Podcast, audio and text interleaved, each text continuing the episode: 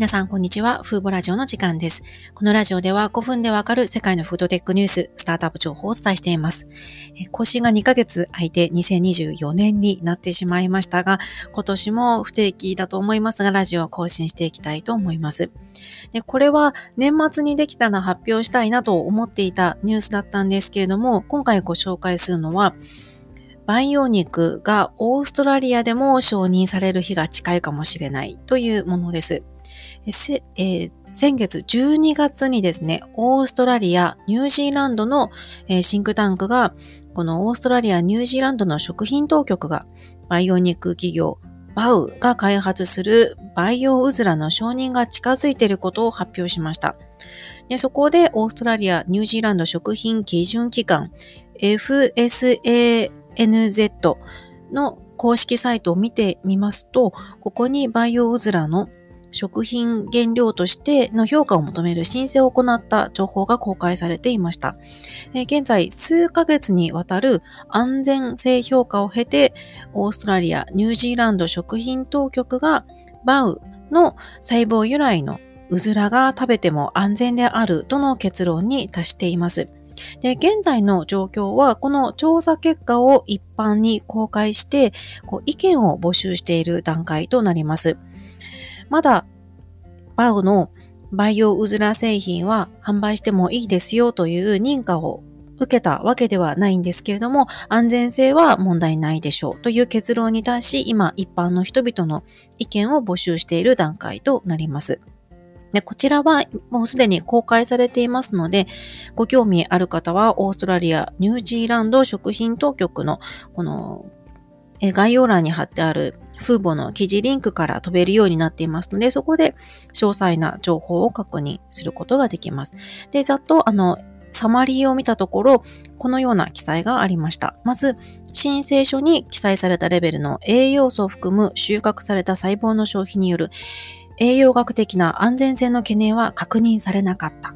また、この他細胞株は遺伝学的に安定していて、えー、この細胞株の調達に関連する微生物学的リスクは非常に低いこと。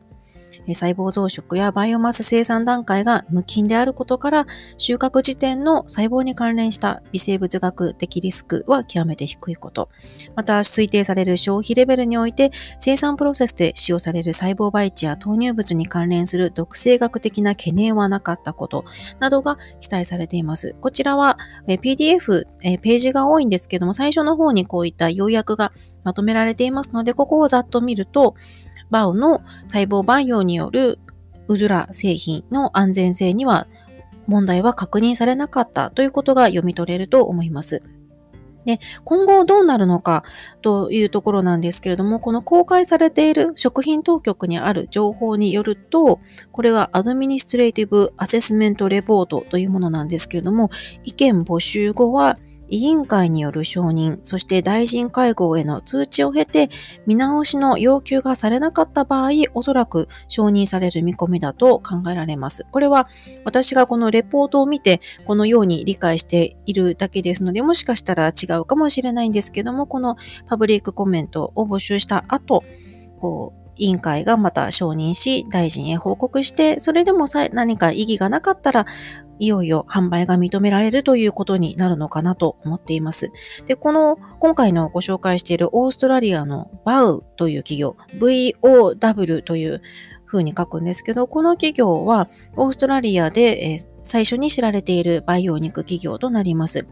以前はカンガルーなどこう珍しいお肉を開発している企業として最初知られていまして、現在、培養ウズラで最初の販売認可取得を目指しています。すでにシドニーのアレクサンドリアというところに最初の工場、年間30トンの生産ができる工場を開設しました。昨年、